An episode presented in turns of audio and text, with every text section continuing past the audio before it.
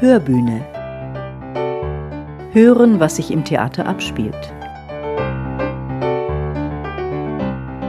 Feste Schuhe und robuste Klamotten brauche ich heute für meinen Besuch bei den Meistern des schönen Scheins im Malersaal des Heilbronner Theaters. Vier feste Mitarbeiterinnen und Mitarbeiter sowie drei Azubis sind in dieser großen zentralen Werkstatt damit beschäftigt, Wunderwelten für die Bühne Realität werden zu lassen. Kreativität ist da ebenso gefordert wie Handwerkskunst. Ich bin Katja Schlonski, ich freue mich auf viele tolle Eindrücke und Einblicke und lade Sie nun auf diese Entdeckungstour ein. Lassen Sie sich nicht stören von den Hintergrundgeräuschen, wir sind schließlich in einer Werkstatt. Hier riecht's, wie es riechen muss, ne? nach ein bisschen nach Farbe und Lösungsmitteln. Gewöhnt man sich daran? Riecht man das eigentlich noch? Man gewöhnt sich tatsächlich dran. Karl-Heinz Kirchler ist hier, außerdem Sarah Michel, Jule und Florian. Genau, ihr vier. Ja, schön. Im Moment, das ist aber, glaube ich, nicht die volle Besetzung, oder? Ein Teil der Belegschaft ist zu Hause aufgrund der Kurzarbeit. So sind wir gerade zu 50 Prozent hier tätig. Was ich gleich merke, hier wird viel gelacht. Das hat man mir auch schon im Vorfeld gesagt. Also im Malersaal, die haben eigentlich immer gute Laune. Woran liegt's? Wir sind ein tolles Team hier im Malersaal. Wir verstehen uns tatsächlich gut. Jetzt komme ich mal zu dir. Du bist Florian? Ja, ähm, was war die Frage? Warum ist hier so lustig? Die Stimmung, ja genau. Also ihr habt Spaß in der Arbeit, denke ich, aber irgendwie macht es auch Spaß, glaube ich, im Miteinander, oder? Ja, der Beruf ist natürlich eine Leidenschaft eigentlich von uns allen. Und so das Team ist natürlich ganz wichtig, dass das harmoniert und dann ist es auch lustig bei der Arbeit. Und warum hast du dir diesen Beruf ausgesucht? Machst du eine Malerlehrerausbildung Genau. oder Maler und Plastiker? Gehört das zusammen? Es gehört so ein bisschen zusammen. Also der Beruf heißt Bühnenmaler, Bühnenplastiker und jeweils entscheidet man sich dann äh, für eine Fachrichtung. Ich in meinem Fall mache jetzt Bühnenmaler im zweiten Lehrjahr. Ich sehe, du hast hier eine riesen Landschaft vor dir und habe das ehrlich gesagt auch auf Anhieb erkannt. Es handelt sich dabei um den Schwarzwald mit seinen dunklen Tannen und dem Titisee. Und ist das immer so, da auf dem Notenständer, der dahinter steht, hast du die Bilder vom Titisee, sind zwei unterschiedliche. Malt ihr das dann immer vom Bild ab? Also meistens sind unsere Übungsaufgaben tatsächlich Gemälde von alten Meistern, die wir dann kopieren. Die hängen auch bei uns hier oben überall im Malsaal rum. Der Grund, dass ich jetzt so ein großes Bild mal, ist tatsächlich bisschen Corona geschuldet. Durch das, dass jetzt einige Produktionen auch weggefallen sind, haben wir jetzt die Möglichkeit bekommen, mal ein bisschen größeres Übungsbild zu malen unter dem Thema Himmel. Da bietet es sich auch an, einfach großflächiger zu üben, weil für die Bühne ist es ja dann noch mal ein Stück größer. Sieht genauso aus wie auf den Vorlagen, ist ja schon fast fertig. Wie lange malst du an so einer Landschaft? Ja, da ist man schon zwei bis drei Wochen, würde ich jetzt mal schätzen, beschäftigt. Sonst die normalen Übungsbilder, die sind so zweimal zwei Meter. Das geht dann eine Woche ungefähr. Wie macht man das denn? Man stellt sich ja nicht einfach hin und fängt irgendwie an einer Ecke an eine Tanne zu malen, sondern man muss das, glaube ich, vorbereiten, oder? Wie ist da die Technik? Ja, das Vorzeichnen ist bei uns natürlich ganz wichtig. Wir haben unsere kleine Vorlage, die rastern wir uns aber in so kleine Kästchen auf. Weil wenn man dann auf diesem 5-Meter-Bild steht, dann verliert man ganz schnell die Orientierung. Und so, wenn wir uns so ein Raster, das wird mit Schnur aufgespannt, uns drauf machen, dann verlieren wir halt die Orientierung nicht, zeichnen das mit Kohle vor und wenn die Zeichnung da ist, dann kommt die Schnur wieder weg und dann geht es ans Malen. Und gemalt wird im Stehen. Das ist auch äh, aufgrund von der Übersichtlichkeit, weil wir dann noch mal äh, ein gutes Stück mehr weg sind vom Bild und dann einfach einen besseren Überblick haben. Florian, wieso hast du dich für diesen Beruf entschieden? Hast du schon immer gerne gemalt? Ja, so malen und zeichnen, das war eigentlich schon immer mein Ding, wie bei den anderen auch. So, das verbindet uns schon in dem Beruf, dass wir gern malen und zeichnen und das ist dann ein guter Beruf. Wenn du jetzt im zweiten Lehrjahr bist, was würdest du denn sagen? Das ist natürlich Pech, du bist auch in die Corona-Zeit reingeraten, aber was hast du hier schon gelernt? Was hast du Neues entdeckt? Das sind natürlich äh, sehr viele Sachen. Also sämtliche malerischen äh, Techniken. Allein das Malen im Stehen konnte ich mir da vorne jetzt auch nicht so vorstellen, aber man ist da dann doch ziemlich schnell drin. Es waren jetzt schon einige Übungsbilder mit Faltenwurf, Landschaft eben, Gesichter. Ja, überall verstärkt man so seine Fertigkeiten. Ganz am anderen Ende des Saals ist Jule Statz in ein Werk vertieft. Während Florian Erben das Schwarzwald-Idyll fertig malt, hat sie sich Dürers Apostel im Großformat vorgenommen. Ich bin auch ganz gespannt, wie ich mich jetzt gleich schlagen werde oder die nächsten Tage. Das ist ja viel Arbeit, so ein Bild. Das heißt, du wirst da jetzt auch so ein bisschen reingeschmissen. Durftest du dir das aussuchen oder hast du das bekommen? Nee, das habe ich bekommen. Und das ist in den letzten Jahren immer ganz ähnliche Abläufe gewesen. Also ich habe die gleichen Vorlagen wie auch vor mir Azubis. Das steigert sich dann auch in der Schwierigkeit. Das hat alles so seinen Sinn. Die Ausbildung dauert drei Jahre. Warum hast du diesen Berufsweg gewählt? Hast du auch schon immer gerne gemalt? Ja, tatsächlich habe ich schon immer gerne gemalt. Trotzdem habe ich nach dem Abi dann, ja, dann musste ich herausfinden, ob jetzt der künstlerische Bereich das ist, wo ich wirklich auch konstant drin sein kann oder ob ich dann irgendwie durchdrehe, habe ich dann gedacht. Also was Praktisches machen erstmal am liebsten, ne? Ja, total, genau. Dann habe ich mich ein Jahr lang in dem künstlerischen Bereich orientiert, da habe ich so ein Vorstudium gemacht, konnte ich mich ganz viel ausprobieren. Dann bin ich irgendwann auf diesen Beruf hier gestoßen und habe gelesen, was die Inhalte sind und dachte mir so, wow, das passt sehr gut. Nun hast du ja jetzt erste Eindrücke schon gewinnen können, also hast du erste Sachen gemacht. Wie geht es dir da mittlerweile, nachdem du jetzt drin bist in der Ausbildung? Oh, mir geht es sehr gut. Ja, ich bin einfach sehr froh, dass ich hier hingekommen bin, weil hier habe ich mich dann auch am wohlsten gefühlt. Ich habe auch gedacht, hier passe ich wahrscheinlich auch am besten rein ins Team. Es ist einfach so ein wunderbarer, abwechslungsreicher Beruf. Und das ist irgendwie etwas, was ich auch sehr brauche in meinem Leben. Sehr viel Abwechslung, ja. Karl-Heinz, du bist der Chef von Janze. Die Auszubildenden, die sind ja die ganze Zeit über hier. Was habt ihr da an Aufgaben? Also worauf achtest du da? Die Ausbildung läuft planmäßig weiter. Aufgrund der Situation zwar weniger Stücke, wie ja schon sagte Florian, eben mehr Zeit zum Üben. Wobei natürlich trotz allem geht es hier weiter. Wir machen jetzt Stücke für die nächste Spielzeit. Gerade liegt im Malersaal Amphitryon. Da haben wir noch die Restarbeiten. Und wir sind dann schon beim ein Stück für die nächste Spielzeit, das noch geheim ist, das ich gar nicht sagen darf, aber da sind wir auch schon dran am nächsten Stück. Was ist das Tolle an dieser Arbeit hier im Malersaal? Also ich habe mir sagen lassen, du bist auch selber Hobbymaler, bist äh, Aquarellmaler, es gibt Kalender von dir, mhm. Ausstellungen. Florian sagte eben, alle sind hier eigentlich begeistert vom Malen. Ist das die Voraussetzung? Das ist eine Grundvoraussetzung. Alle, die hier im Malersaal beginnen, haben immer, zeichnen, malen immer schon im Grunde. Und äh, das hier ist noch ein Beruf, wo man eben noch das auch zur Anwendung bringt, das Ganze. Ne? Vieles läuft heute am PC. Im Malersaal ist es noch richtiges Handwerk. Wobei äh, vieles ist eben auch wirklich nur, äh, das heißt nur, aber auch Flächenbearbeitung, Betonimitation, Holzimitation, Marmorimitation, das gehört auch dazu. Und gelegentlich kommt auch mal wieder eine, sozusagen eine schöne Arbeit, ein Bild, das gemalt werden muss. Seit 1998 arbeitet der heutige Malersaalchef Karl-Heinz Kirchler bereits am Theater Heilbronn und er weiß es zu schätzen. Das ist aber auch der Charme eigentlich, ich sage mal in Anführungsstrichen die Kleinheit, also die, die, Größe des Hauses ist für mich so eigentlich optimal. Die Bühne hat eine gewisse Größe, hat einen gewissen Anspruch, aber so doch ein sehr familiärer Umgang. Das finde ich eben auch mit das Schönste hier, dass alle Bescheid wissen für die sämtliche Vorgänge, was gerade ansteht. Und das, glaube ich, macht auch hier die gute Laune aus und äh, auch das, die, die hohe Identifikation mit dem Haus. Ihr werdet auch die Meister des schönen Scheins genannt. Und wenn du eben sagst, also ihr macht dann aus äh, Styropor Marmor oder aus irgendwelchen Platten Gold. Also es geht ja oft auch darum, dann wirklich Dinge zu veredeln oder diesen Schein eben herzustellen, ohne dass es nach Schein aussieht. Ne? Ja, ganz genau. Jetzt speziell bei Amphitryon war es eben so, wir bekommen Sperrholzplatten hier rein und die gehen später raus mit einem schönen äh, Nussbaumfurnier. Dieser Vorgang findet eben hier statt mit allem, was dazugehört. Ja, und was da tatsächlich alles dazugehört, das können wahrscheinlich nur die wenigsten Zuschauer ermessen. Auf dem Boden im Malersaal, da liegen momentan Amphitrionwände, schwarz oder mit Holzfurnier. Das möchte ich natürlich wissen, was dazu gehört. Also Nussbaumfurnier, wird das dann gemalt? Es wird ja nicht aufgetragen, das müsste ja die Schreinerei machen. Die Platten, die hier ankommen, sind erstmal diese rohe Sperrholzplatte. Sie wird zunächst gebeizt, um eine gewisse Tiefe zu erzeugen. Des Weiteren wird die Holzmaserung aufgemalt. Das ist zwingend, zumal die Maserung entsprechend auch größer ist. Größer, wie man sie eigentlich so kaufen kann. Also bühnentauglich. Eine schön sagen wir, kontrastreiche Maserung. Und die wiederum wird dann überstrichen mit einem Klarlack Die Holzfasern stellen sich auf, das wird jeder Handwerker wissen, der in diesem Metier tätig ist. Das Holz stellt sich, Holzfaser stellt sich auf, muss geschliffen werden, wird auch ein zweites Mal gestrichen mit Klarlack.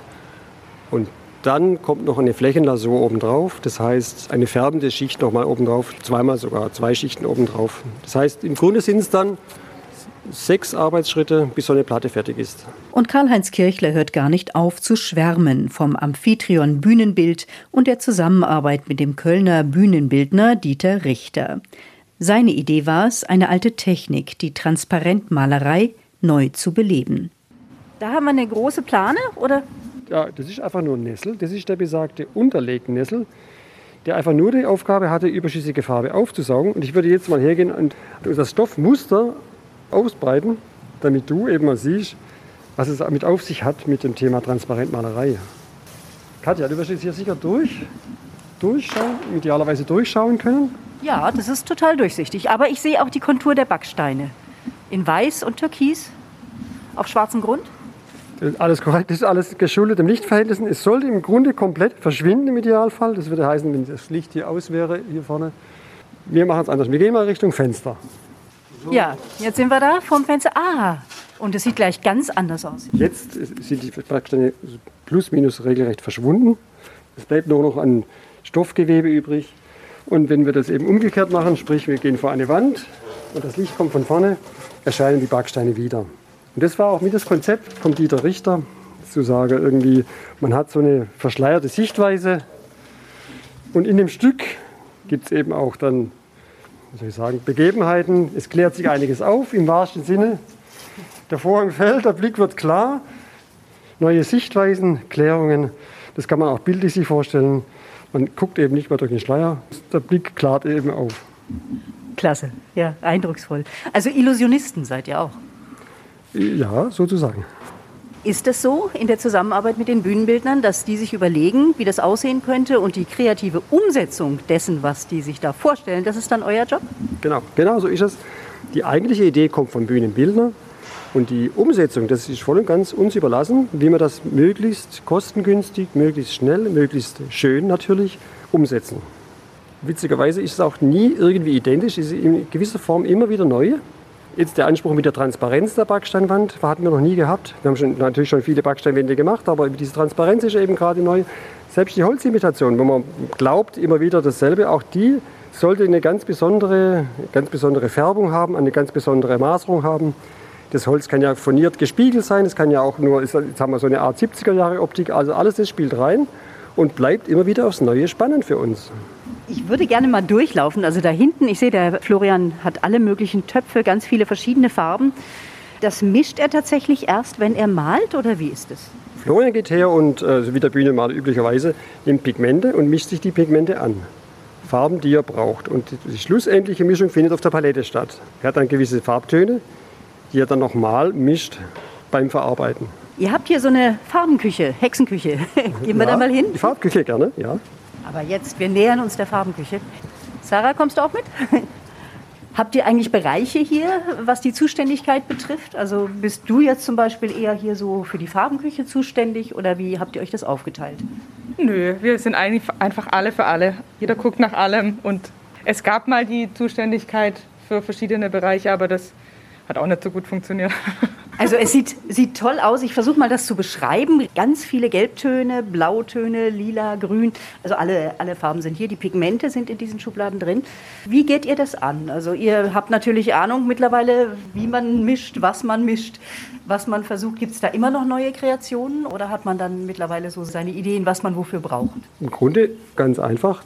Die Pigmente kommen zum Einsatz, wie man sie braucht. Also die Pigmente sind schon so, wie sie sind. Man kennt die Farben und man weiß auch, wie, welche Farbe wie rauskommt und dann mischt sie entsprechend an. Man kann auch Pigmente mischen, und, um die Farbe zu erzeugen. Aber der Vorgang selber ist ein einfacher. Man nimmt das Pigment, sumpft es ein, das heißt, man gibt Wasser zu, lässt es idealerweise einen Tag stehen und gibt dann noch Binder dazu, an Acrylbinder, der das Pigment eben später verklebt. Zunächst einmal wird eine schöne Farbe hergestellt. Es gibt Farbtöne, die lassen sich sozusagen nicht mischen. Das ein Türkis ist eben ein türkisfarbenes Pigment. Also sowas wie Yves Kleinblau oder... Das ist da? Das ist Ultramarin auch? Ach, das ist das, das berühmte Yves. Ja, toll. Ja, das ist ein ganz anderes Blau als alle anderen. Das strahlt unglaublich. Mit der Farbenlehre hast du dich damit auch intensiv beschäftigt wahrscheinlich. Du hast Ja. deine Ausbildung auch hier gemacht, Sarah. ne? Genau, in der Berufsschule hat man das gelernt. Gibt es da irgendwelche Sachen, die dich besonders fasziniert haben oder was für dich besonders spannend ist oder wo du immer noch denkst, oh ja, da gehe ich jetzt ran und das versuche ich mal zu mischen oder das probiere ich mal aus? Mm, Also Farben haben mich schon immer fasziniert und verschiedene Kombinationen. Ich bin immer auf der Suche nach schönen Farbkombinationen. Hast du Lieblingsfarbkombinationen? Also was mischst du gerne? Ich mag alles gern und ich entdecke jeden Tag wieder was Neues auf unseren Paletten und dann finde ich zum Beispiel hier Was haben wir da? Blau und Rot. Und Türkis. Das schön. Das hast du da ausprobiert? Also ihr habt hier so... Nein, das sind Eimerreste und äh, da sehe ich immer schöne Farbkombinationen drin. sind die zufällig passiert? Ja, Du siehst einen alten Eimer ja, und äh, dann siehst du da, entdeckst du eine neue Farbe und versuchst sie nachzubilden. ja. Ich sehe immer schöne neue Farben jeden Tag. Ich würde es nie wagen, einfach ungeprüft einen Eimerdeckel wegzuschmeißen. Es muss immer noch mal über die Instanz. Die Frau, Frau Michel guckt sich nochmal an und gibt dann das Okay, kann weg oder wird künstlerisch verarbeitet. Klasse. Sarah, wie lange bist du jetzt dabei? Ich habe 2010 hier angefangen mit meiner Ausbildung und habe dann beide Ausbildungen gemacht und war dann aber zwischendurch mal noch in Karlsruhe am Theater und bin seit 2018 wieder hier. Ihr seid Maler und Plastiker. Sind alle Maler und Plastiker oder gibt es auch nur die Maler? Also muss man sich da irgendwann entscheiden? Es sind zwei Berufe, der Bühnenmaler und der Bühnenplastiker. Man muss sich entscheiden, was man möchte. Man beginnt die Ausbildung vielleicht als Maler und kann dann noch mal wechseln nach einem Jahr. Aber dann muss man sich schon festlegen. In der Regel, bei uns ist es oft so, dass viele hier Bühnenmalen lernen und noch Bühnenplastiker zusätzlich mit einer weitergehenden Ausbildung nochmal eine zweijährige Ausbildung noch dran setzen oder auch nochmal drei Jahre dranhängen. Sarah Michel ist die stellvertretende Leiterin des Malersaals und sie arbeitet in beiden Bereichen. Aber in der Farbenküche mit den Pigmenten, da kennt sie sich besonders gut aus. Und da drüben ist noch ein Nebenraum. Oh ja, in den gehen wir jetzt auch noch mal rein. Das ist das Farblager. Hier gibt es verschiedene Farben. Acryllacke, Stofffarben, Beizen, Folie und sonstige Werkzeuge. Und das ist eine Mülltonne, wenn ich das Das richtig sehe. Müll. Das ist eine Mülltonne. Hier stehen ganz viele Farbeimer rum mit rosa, mit Müll. Trocknen Okay. ein. Die trocknen ein. Das heißt, da gibt es vielleicht auch wieder noch neue Ideen oder neue Farben. Da hinten, da stehen Maschinen, die sehen auch interessant aus. Also die Wand ist auch mit Farben ein bisschen bespritzt. Und da stehen so Maschinen, das sieht aus wie ein überdimensionaler Küchenrührer, oder was ist das? Das ist es auch. Also wir mischen damit unsere Farben an, wenn wir große Mengen haben. Wir haben oft große Fässer voller Farbe oder Kaschiermasse. Wenn wir viel Betonimitation machen, brauchen wir viel Kaschiermasse und dann, dafür benutzen wir diese große Rührmaschine. Da kommt dann nämlich noch, wie beim Bäcker, Zellulose, Leim, Farbe. Also Und da an der Wand, da hängen Handschuhe und da stehen Namen dran. Also jeder hat seine eigenen Handschuhe. theoretisch ja. Theoretisch ja. Es hat auch jeder seine eigenen Pinsel, habe ich mir sagen lassen. Die sind kostbar, oder? Diese, diese langen Pinsel, braucht man da individuell was Bestimmtes? Ja, die sind sehr kostbar und da hat auch wirklich jeder seine eigenen und seine Lieblingspinsel. Und da passt man sehr gut darauf auf, weil die kann man nicht einfach so hier wie die Handschuhe hinschmeißen. Was ist das Besondere? Wie müssen die sein? Wie müssen deine Pinsel sein? Weich, da dürfen keine Haare abstehen. Das nervt, die dürfen sich nicht vorne so auseinanderspalten wie so eine Hufe oder sowas. Ja, die müssen weich sein, weich. Man muss ja ganz verschiedene Sachen malen, manchmal flächig, manchmal Punkte. Was für unterschiedliche Pinsel hat man da? Dicke, dünne, spitzige, wir haben auch harte Pinsel, wenn es jetzt mal hart sein muss. Wir haben auch große Bürsten, wenn wir ganz große Sachen herstellen müssen. Also wir haben ganz verschiedene Pinsel. So, das war jetzt das Farblager. Jetzt gehen wir in den sogenannten Spritzraum. Da Hier haben spritzt wir jetzt die- nichts. Hier haben wir die Möglichkeit, äh, etwas kleinere Dekorationsteile zu spritzen von einer Wand, die eben die Farbe absaugt. Hier hängen von der Decke so, so lange Stangen runter mit so Halterungen. Kann man da äh, Bilder einspannen oder was macht ihr damit? Hier kann man alle Arten von Gegenständen einhängen, vor die Spritzwand fahren und entsprechend spritzen an der, an der Absaugwand. Also nur Gestänge, um etwas einzuhängen. Gut, da passiert im Moment jetzt nichts. Gerade hier passiert, Ne? passiert Ja. gerade nichts, ist alles noch gerade im Malersaal. Ne? Und jetzt gehen wir zu den Plastikern. Den Plastikern, jawohl. Hier rein, Jetzt sind wir in der Plastikabteilung, der sogenannte Kaschierraum. Kaschierraum. Da sind auch viele, viele, viele Regale und unter anderem sehe ich da Büsten, also viele Köpfe aus Gips, aus Kunststoff. Aus welchen Materialien sind die? Hier kommen eben viele Materialien zum Einsatz. Es sind Gipsköpfe, Köpfe aus Ton stehen da, es sind auch papierkaschierte Köpfe, es gibt Styroporköpfe, die ganze Bandbreite. Also wenn es auf der Bühne eine Situation gibt, wo eine Leiche gebraucht wird, die kein echter Schauspieler darstellen kann, ist das auch Aufgabe der Plastiker, dann da so etwas zu bauen? Das ist genau die Aufgabe eines Plastikers. Ich kann mich erinnern, das war die Produktion Der Auftrag. Da wurden Leichen benötigt, die von der Decke hängen. Um die wiederum herzustellen, haben wir als zwei Schreiner abgeformt, also Ganzkörperabformung mittels Gips. Da ist auch das Kriterium eben, es soll gut aussehen. Natürlich in allen voran soll es gut aussehen, aber auch das Gewicht ist ein großes Thema. Es muss auch alles leicht sein. Und was verwendet man da an Materialien? Für den maximalen Effekt haben wir eben echte Menschen abgeformt. So entsteht eine Gipsform und in die Gipsform kommt dann äh, ein besonderer Schaum rein. Faszinierend. Hier gibt es nichts, was es nicht gibt. Und vor allem darf nicht immer alles auf Hochglanz sein. Ihr macht nicht nur Dinge schön und neu, sondern ihr macht auch Dinge künstlich alt. Sind das spezielle Techniken dann auch? Meistens machen wir Dinge künstlich alt. Und das ist ja das Schöne, das kommt was ganz Neues. Hier eine neue Holzkiste und es sieht nachher aus wie eine alte, verrottete Metallbox. Wie machst du das?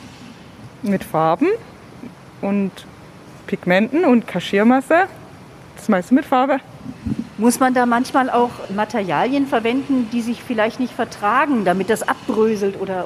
Es gibt Farben, die sich gegenseitig abstoßen und das ist ein erwünschter Effekt. Wir haben auch schon mal irgendwas Fettendes unter die Farbe gemacht, dass die Farbe eben abplatzt. Dann wirkt es eben wie Jahrzehnte alte Farbe. Und das Interessante ist dann schon, der Schreiner muss es erst einmal äh, ordentlich bauen, um es dann zu zerstören. Und immer wieder aufs Neue der Effekt, dass sich die Schreiner so ein bisschen nicht darüber ärgern, aber wundern, wie wir dann mit massivem Gerät rangehen und es wieder zerstören. Aber das ist leider unumgänglich und uns macht es eigentlich Spaß. Hört, hört. Na, das Verhältnis der Werkstattmitarbeiterinnen und Mitarbeiter untereinander ist dennoch ungetrübt. Alles muss schließlich Hand in Hand gehen. Ja, und hoffentlich wird bald alles wieder wie früher sein.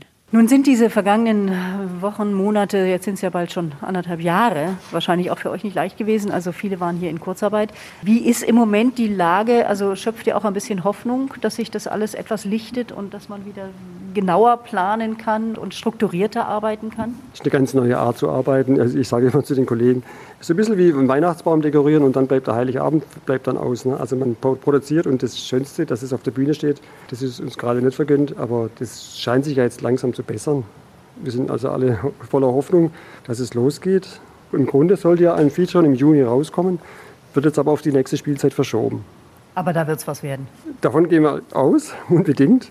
Und für uns bleibt es auch nach all den Jahren immer noch spannend, oder für mich nach all den Jahren immer noch spannend zu sehen, wie kommt es auf der Bühne schlussendlich raus. Und diese Faszination macht den Beruf zum Traumberuf. Das hat sich mir auch so vermittelt. Und beim nächsten Tag der offenen Tür, da kann ich Ihnen nur raten, schauen Sie unbedingt im Malersaal vorbei. Das ist echt spannend. Ja, für heute war's das. In der nächsten Podcast-Folge, da wird die Freude hoffentlich groß sein. Im Mittelpunkt steht dann nämlich die Wiederaufnahme des Spielbetriebs am Theater Heilbronn. Bis dahin bleiben Sie fröhlich und gesund. Ihre Katja Schlonski.